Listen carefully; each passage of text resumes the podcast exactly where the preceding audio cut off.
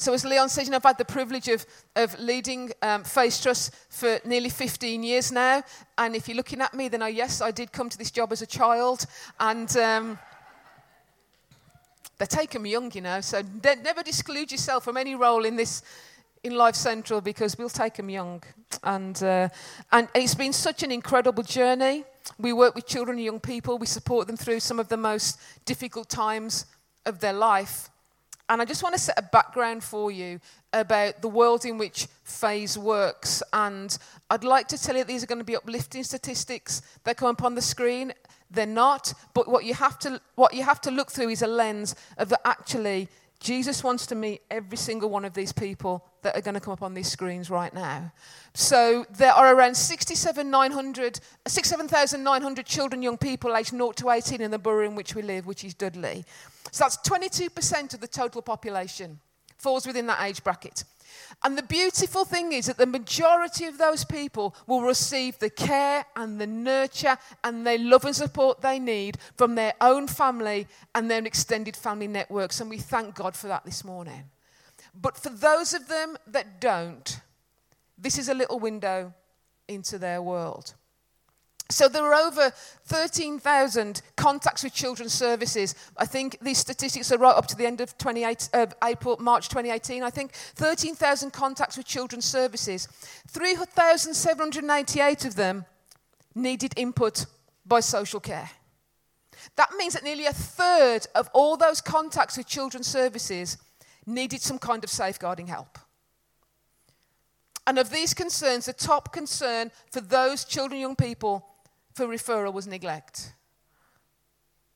Was neglect. At the time of the statistics, there were 662 children being looked after by our local authority. Do you know, an average of 22 children were reported missing to the police every month in our borough. There's over 600 households in Dudley that, that children and young people are regularly witnessing incidents of domestic abuse. 99 young people that were classed as being at risk of child sexual exploitation. And I could go on and on about mental health challenges, um, drug and alcohol dependency, um, incidents, growing incidents of those being involved in gun and knife crimes. And this is the world in which Phase Trust sits. That's where we sit. And we believe, you know, that every single child and young person has value. Whether they believe it or not, part of our job is to show them that truth. Show them that truth. And so it's great when we can have a day where we can celebrate our 20th anniversary, as that means for 20 years there's been opportunities where children and young people's lives have been impacted by that truth and changed, majority for the better, by the work that Phase has done. And as you've seen, over 17,000 of them. And for the last few weeks, we've been looking at in this series, haven't we, about living your best life and what that means, other than what the media portrays it as, as are you regularly drinking that horribly green smoothie that is supposed to be so good to you? Who puts kale in a drink? Just, just came to me. Does anybody put kale in their drinks? There's somebody going to be here who has kale. There is in this in this room. There's going to be at least one person. Or you go on holiday and you have picturesque views and you show the best view from your balcony. Or those of us that um, like to post when you're in the gym because apparently you're living life to the full. Then that's a beautiful picture. I would never show myself in the gym for obvious reasons. But the, but the tips on how to live your best life are often focused around ourselves, aren't they? So about what benefits me, what's good for me, what's going to enrich my life. But I think, you know, that truly living our best life will always, always involve other people. Always involve other people. Which is why we're talking today about living beyond ourselves. And I came across an article recently where um, somebody was asked about what people want to be remembered for the most. And you know what the top answers were? It wasn't the best holiday. It wasn't the girl who always had quinoa for lunch, although I'm not dissing quinoa because I do love a bit of quinoa. Um, but the guy said, I want to be remembered as a person who always helps others, who has made a difference in my world. And why is that? Because as a human being, our biggest needs are connection and contribution. Connection and contribution. And you know, Jesus knew and talked about those things to a great, beautiful, graceful level, better than anyone. And before we dive into what, um, what I think this looks like for us as a community, we're going to see a video now about how um, living beyond yourself works out in practice for a member of our team, Phase Trust. So this is Charlene's story.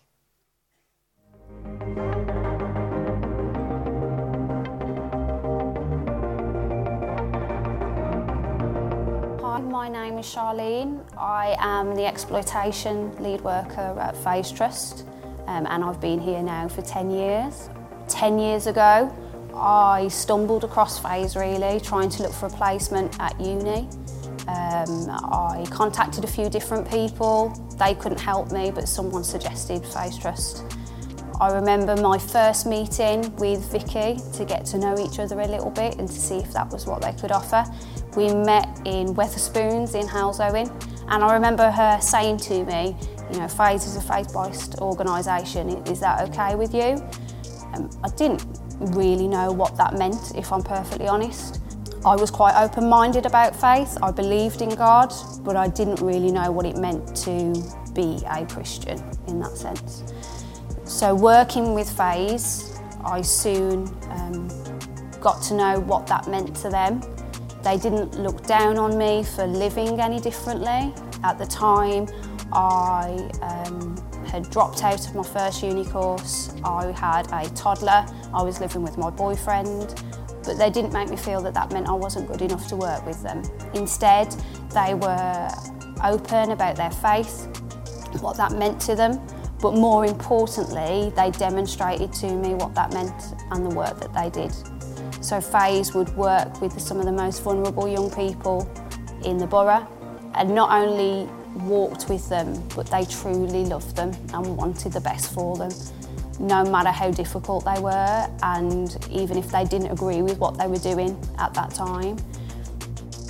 So, through this journey with Phase, um, several people invited me to different events at church. It wasn't that I didn't want to go, I didn't really know what to expect. Um, I was worried that I didn't know enough to be a Christian. I didn't know enough about the Bible or I knew that I wasn't living in the way that I was expected to. But I gave in. I went to an evening event uh, in March 2011 and during that evening I couldn't think of any reason at all to say, you know, to say no. I had every reason to say yes to God. And looking back in that moment, I can see how my life's changed and that night was incredible. But really what brought me to God was the relationships that I built with Phase and with volunteers that I'd met, you know, that were going to Zion at the time. It now really shows me how I do the work that I do with Phase. I work with um, young people that are still the most vulnerable in the borough. Phase work with exploited young people, um, a lot of the people that I work with are, are at risk of or are being exploited sexually. I don't have the chance to sit with them and share the gospel or read out Bible studies and, and, and quotes to them about how to change their life or even pray with them unless I'm invited to. But what I can do is tell them what God wants to tell them, and that is that they are loved, that they are worthy, that they are beautifully made, um, no matter how they're taught that in a different way. You know, these are some of the young people that are abused by who they see are people much more powerful than them. I just hope that at some point during their journey in the future, they will realise that it's God that's changed their life. I don't change it. God just gives me the patience and the strength to work with those young people. So, you know, mo moving on in terms of my journey, I have been baptised um, at then Zion, um, married my now husband, who was my boyfriend then, and our family is part of Phase and Life Central. What an awesome story. You know, and I've loved this weekend, but I have to say, for me, that that is just a real, real, unexpected, really, touch of God reminding me, do you know what? It's really important what you're doing, but it's more important how you're being. You know? and, and that as part of a team, we are really committed to each other and passionately committed to the cause of Jesus Christ through the work that we do and to each other. And, and I think it's really important that, that we understand why it's so important that we live and love beyond ourselves.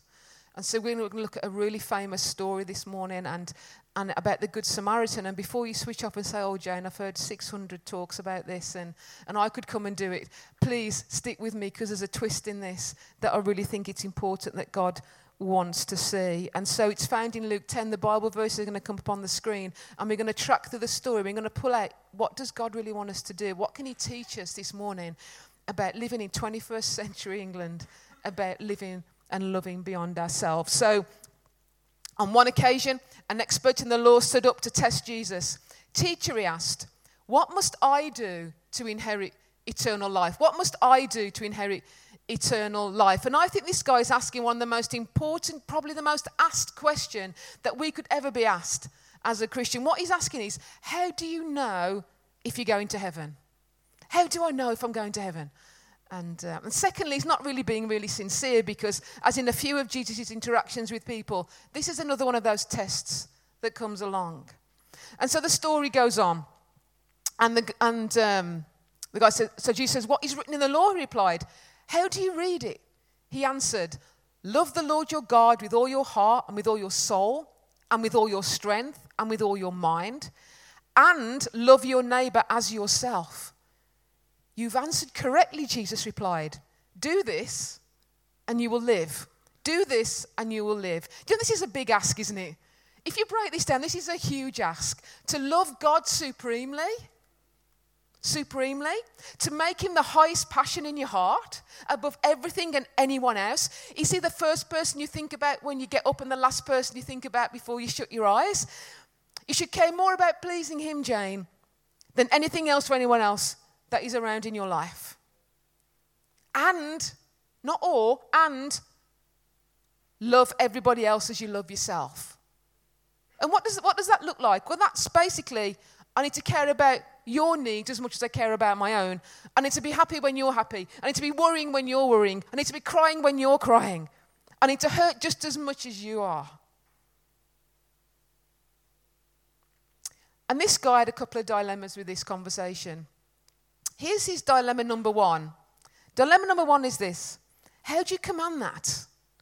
How do you command love?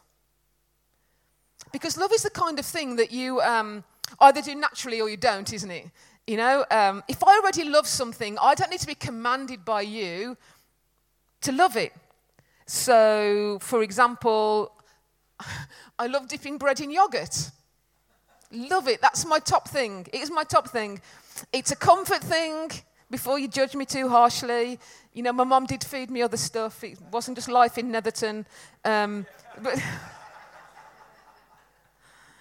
You know, nothing like a good bit of bread and butter and a yogurt.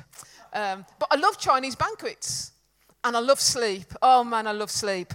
Um, beautifully, I love looking after all my godsons. I've got five of them. I love looking after all of them. Um, I love my husband. He wrote that in. But I do these things instinctively. I, I don't have to pull them up or work it up. But if I don't love something, no command's ever going to change that. I hate peanut butter. I hate Marmite. Nothing you say is going to convince me otherwise. And if you made me a peanut butter sandwich, you might persuade me to take a nibble. You know, you might persuade me to take a little bit of a bite for some reason. But no amount of commands from you is going to make me love it. So we've got a dilemma here. We've got a dilemma here.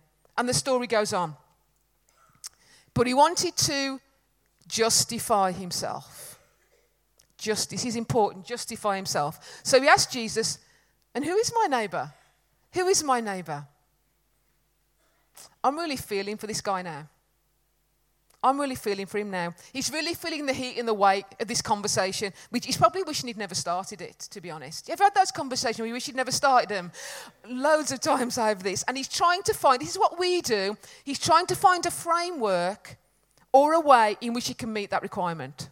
That's what he's trying to do. And remember, at this point, this guy's primary concern is all about himself. He's not even looking at anybody else. It's how can I? How can I? How can I? Here's dilemma number two How do I earn this? If you think you have to earn your way to heaven, then everything you do is actually operating from a self interest perspective. If I think I have to earn this, what I'm doing is I am loving you for the sole reason for you to love me. I am loving you for the sole reason for you to love me. And this is the whole point of Jesus' life right here. We can never, ever earn our way to heaven. Jesus had to come to earth and earn it for us. So the man is now waiting to hear Jesus' response to this clever question he thinks he's asked. And Jesus does what he often does he starts to tell a story that subtly shifts the question. I really wish I had this skill. He subtly shifts the question. And in the process, he's going to show us this morning what it means to love be- and live beyond ourselves and how we can develop the ability to do that. So he goes into this story the famous story. And in reply, Jesus said, A man was going down from Jerusalem to Jericho when he was attacked by robbers. They stripped him of his clothes, beat him, and went away, leaving him half dead. Now, when it says he was going down, that's no exaggeration. That was literal. That was a 17 mile journey. That was no trip to the shops. That was a 17 mile journey which dropped down 3,000 feet. And he had all these rocky outcrops and places for robbers to hide. So, what happens? A priest happened to be going down the same road, and when he saw the man, he passed by on the other side. Now, you know, I've been really hard on this guy for years. I've been really hard on him. I've always pictured him like, um, like stepping over the bleeding man in the street on his way to Merry Hill. It's like, I've got to get there, so I'm really sorry, mate, you're in my way, but I'm, you know, the next sale's on, I've got to get there. It's, um, and, and that's how I've, I've listened to it and, and interpreted it. But you know, the people that Jesus was speaking to would have immediately recognized a few things that made what this priest did not acceptable, but understandable. Okay?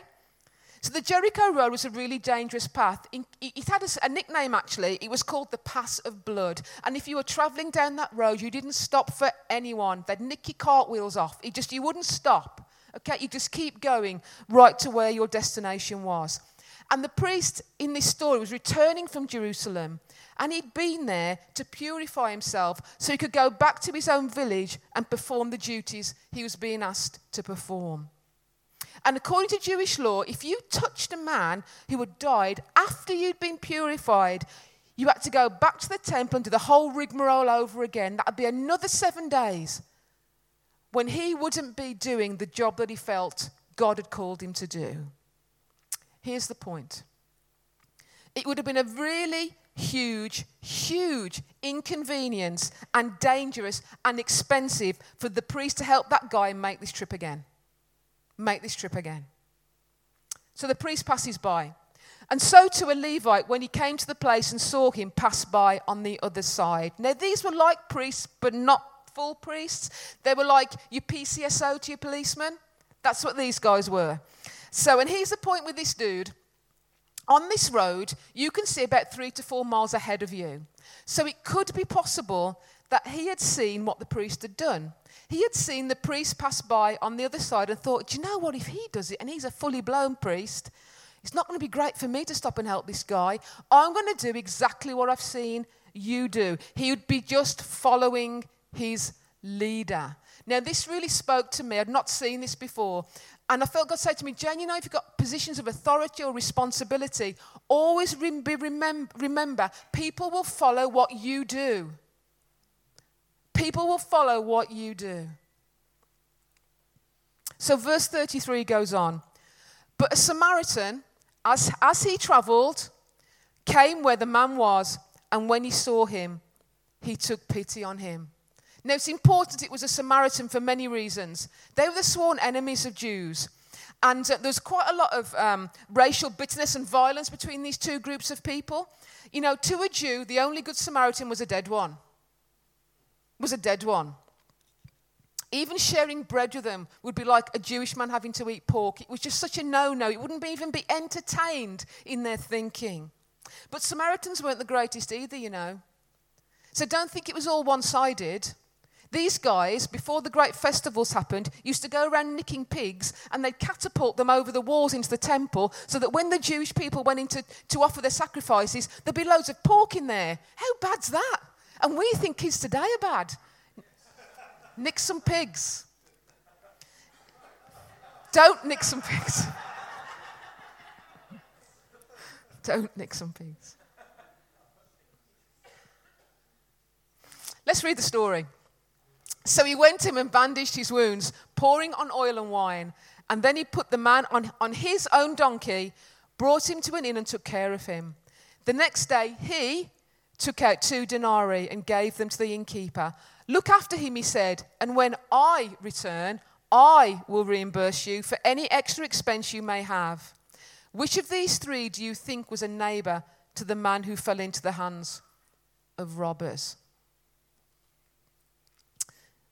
Do you notice the eyes there? He used his own money. He left the account open. It's like an open checkbook.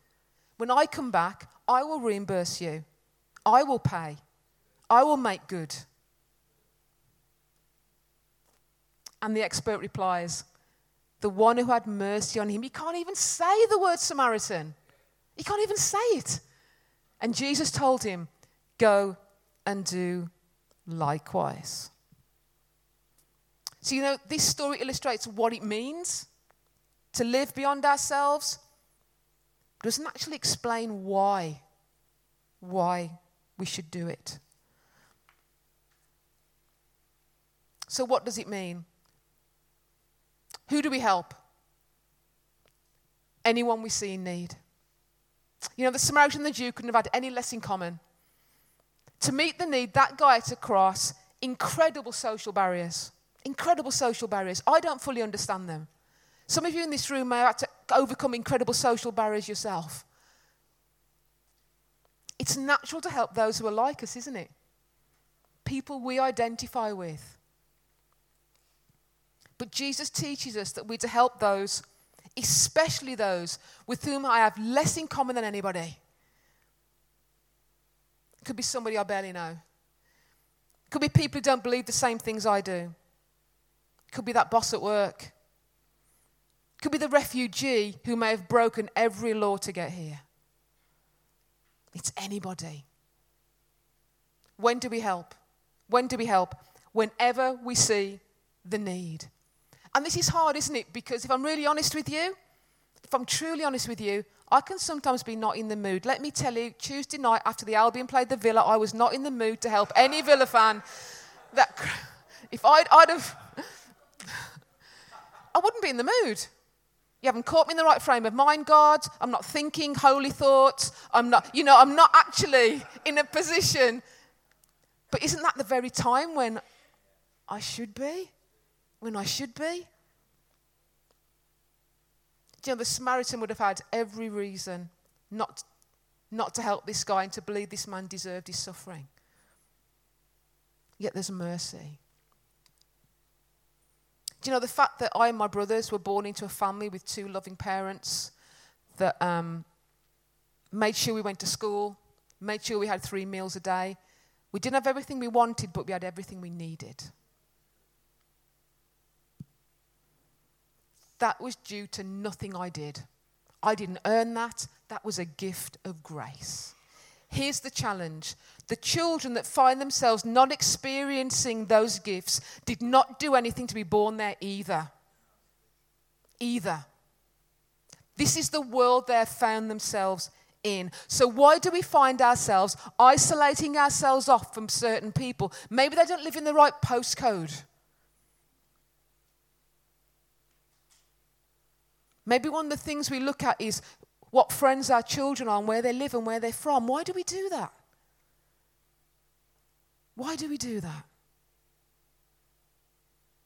Now, I'm not saying that we should be careless in how we care for people. Listen very carefully to what I'm saying. I'm not saying that we should love and live in a way that fosters their dependency on us or ignores their own family structure. Listen, we need to respect that and honor that and value that. But the point is, we have to do something. We have to do something. We cannot just pass by. And if you want another verse to, to confirm that. Here's one from Proverbs 3:27 that says, "Do not withhold good from those to whom it is due when it is in your power to act." When it's in your power to act, if we have the opportunity to act, I'm suggesting to you this morning, we have the responsibility to act. So, how much? In a way that takes their burden onto you.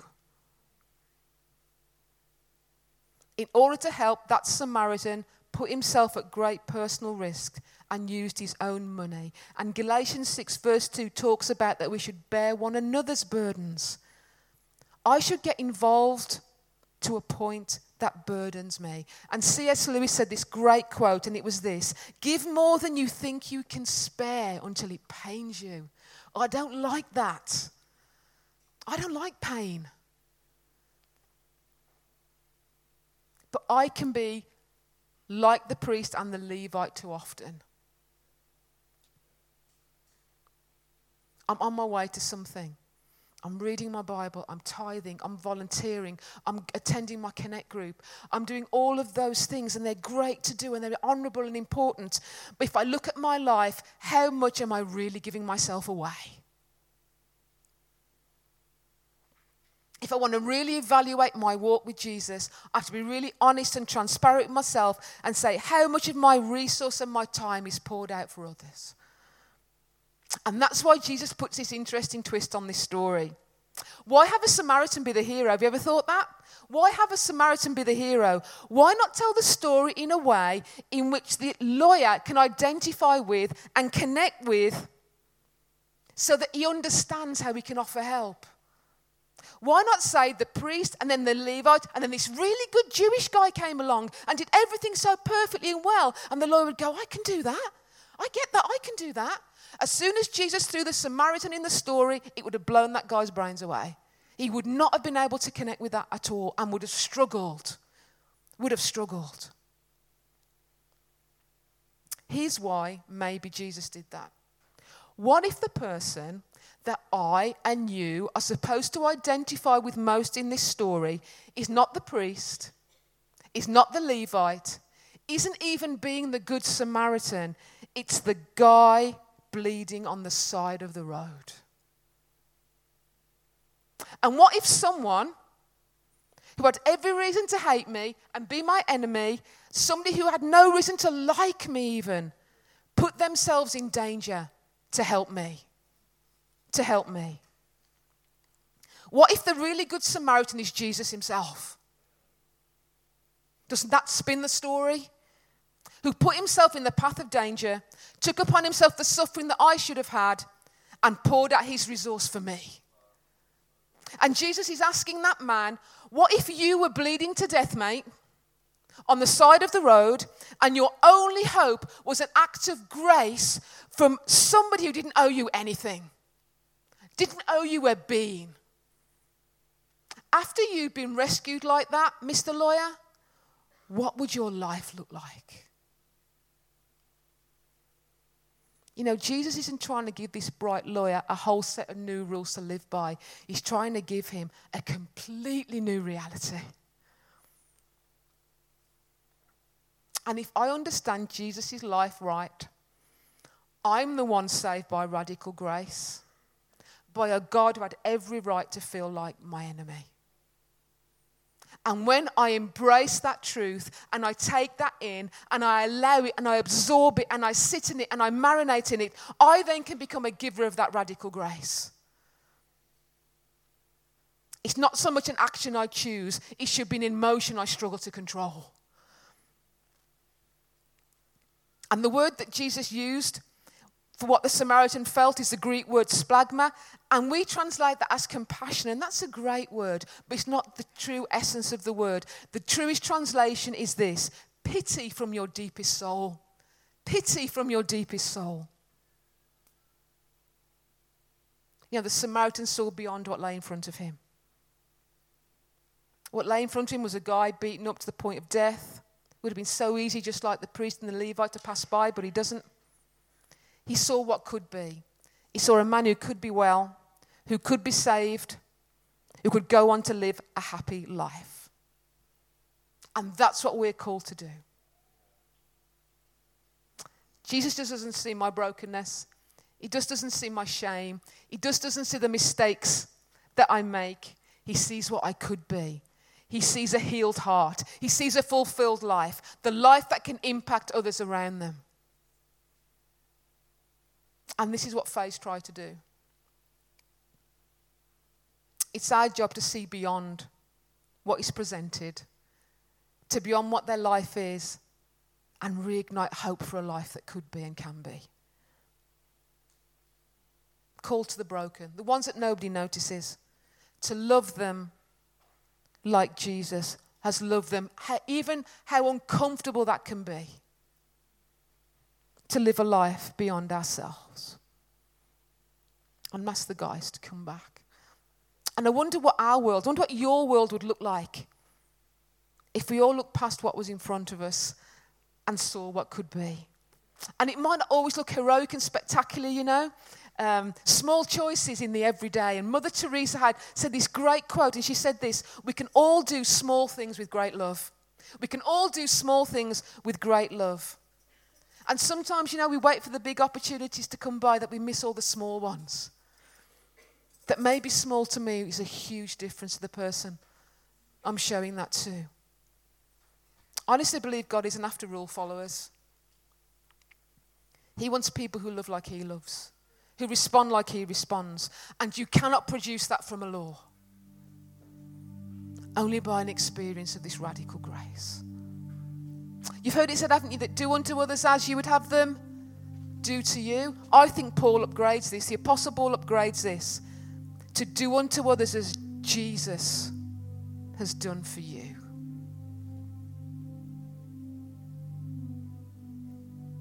We don't love and live beyond ourselves because we have to do great things in order to be saved, but because something great has already been done to save us.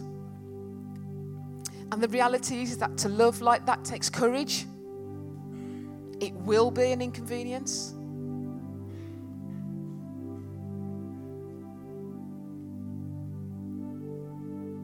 And Martin Luther King Jr. said this about this story. The first question the priest and the Levite asked was, If I stop to help this man, what will happen to me? But the Samaritan asked, If I don't stop to help this man, what will happen to him? Isn't that the million dollar question? If I don't stop to help this man, what will happen to him? And just as we, we sing a, a final song, I just want you to take a moment, you know, maybe there may be some things that need to be reevaluated in your world at the moment. This is not like a one off thing. What is stopping you engaging with people? Has life got too fast? Has it got too hectic? Has it got too busy? Let's slow down a little. Let's stop often.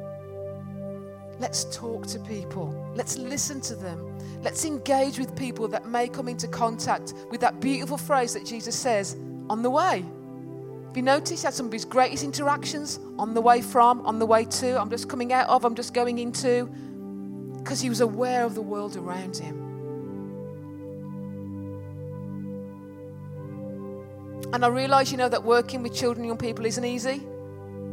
It's draining. It's emotional.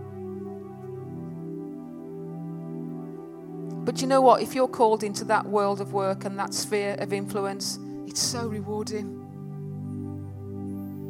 And I really want to pray for you.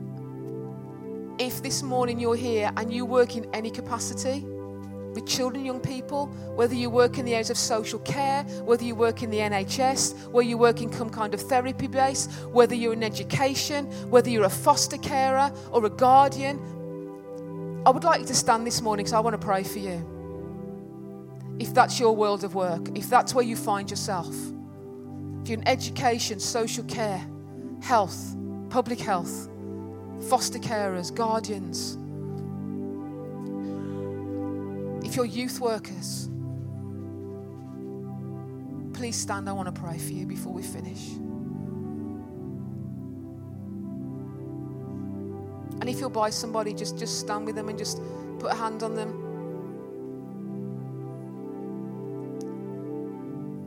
We're all hope carriers in the world that we are, but these guys standing often see some of the most traumatic and hear the most heart wrenching stories that can be heard. Jesus, I want to thank you for these, these people standing right now. What an awesome, awesome group of people. God, in your word says that though you, those you call, you also equip. And Father, I pray for them where they may be feeling tired and drained. Father, where they may be carrying emotional burdens of stories that they hear. Where, Father, they may feel frustrated because they cannot do enough to change a situation. They can't carry enough. There's always one more. There's always something else that could and should have been done. But, Father, inside of these guys, an incredible resource of hope and of love and of compassion.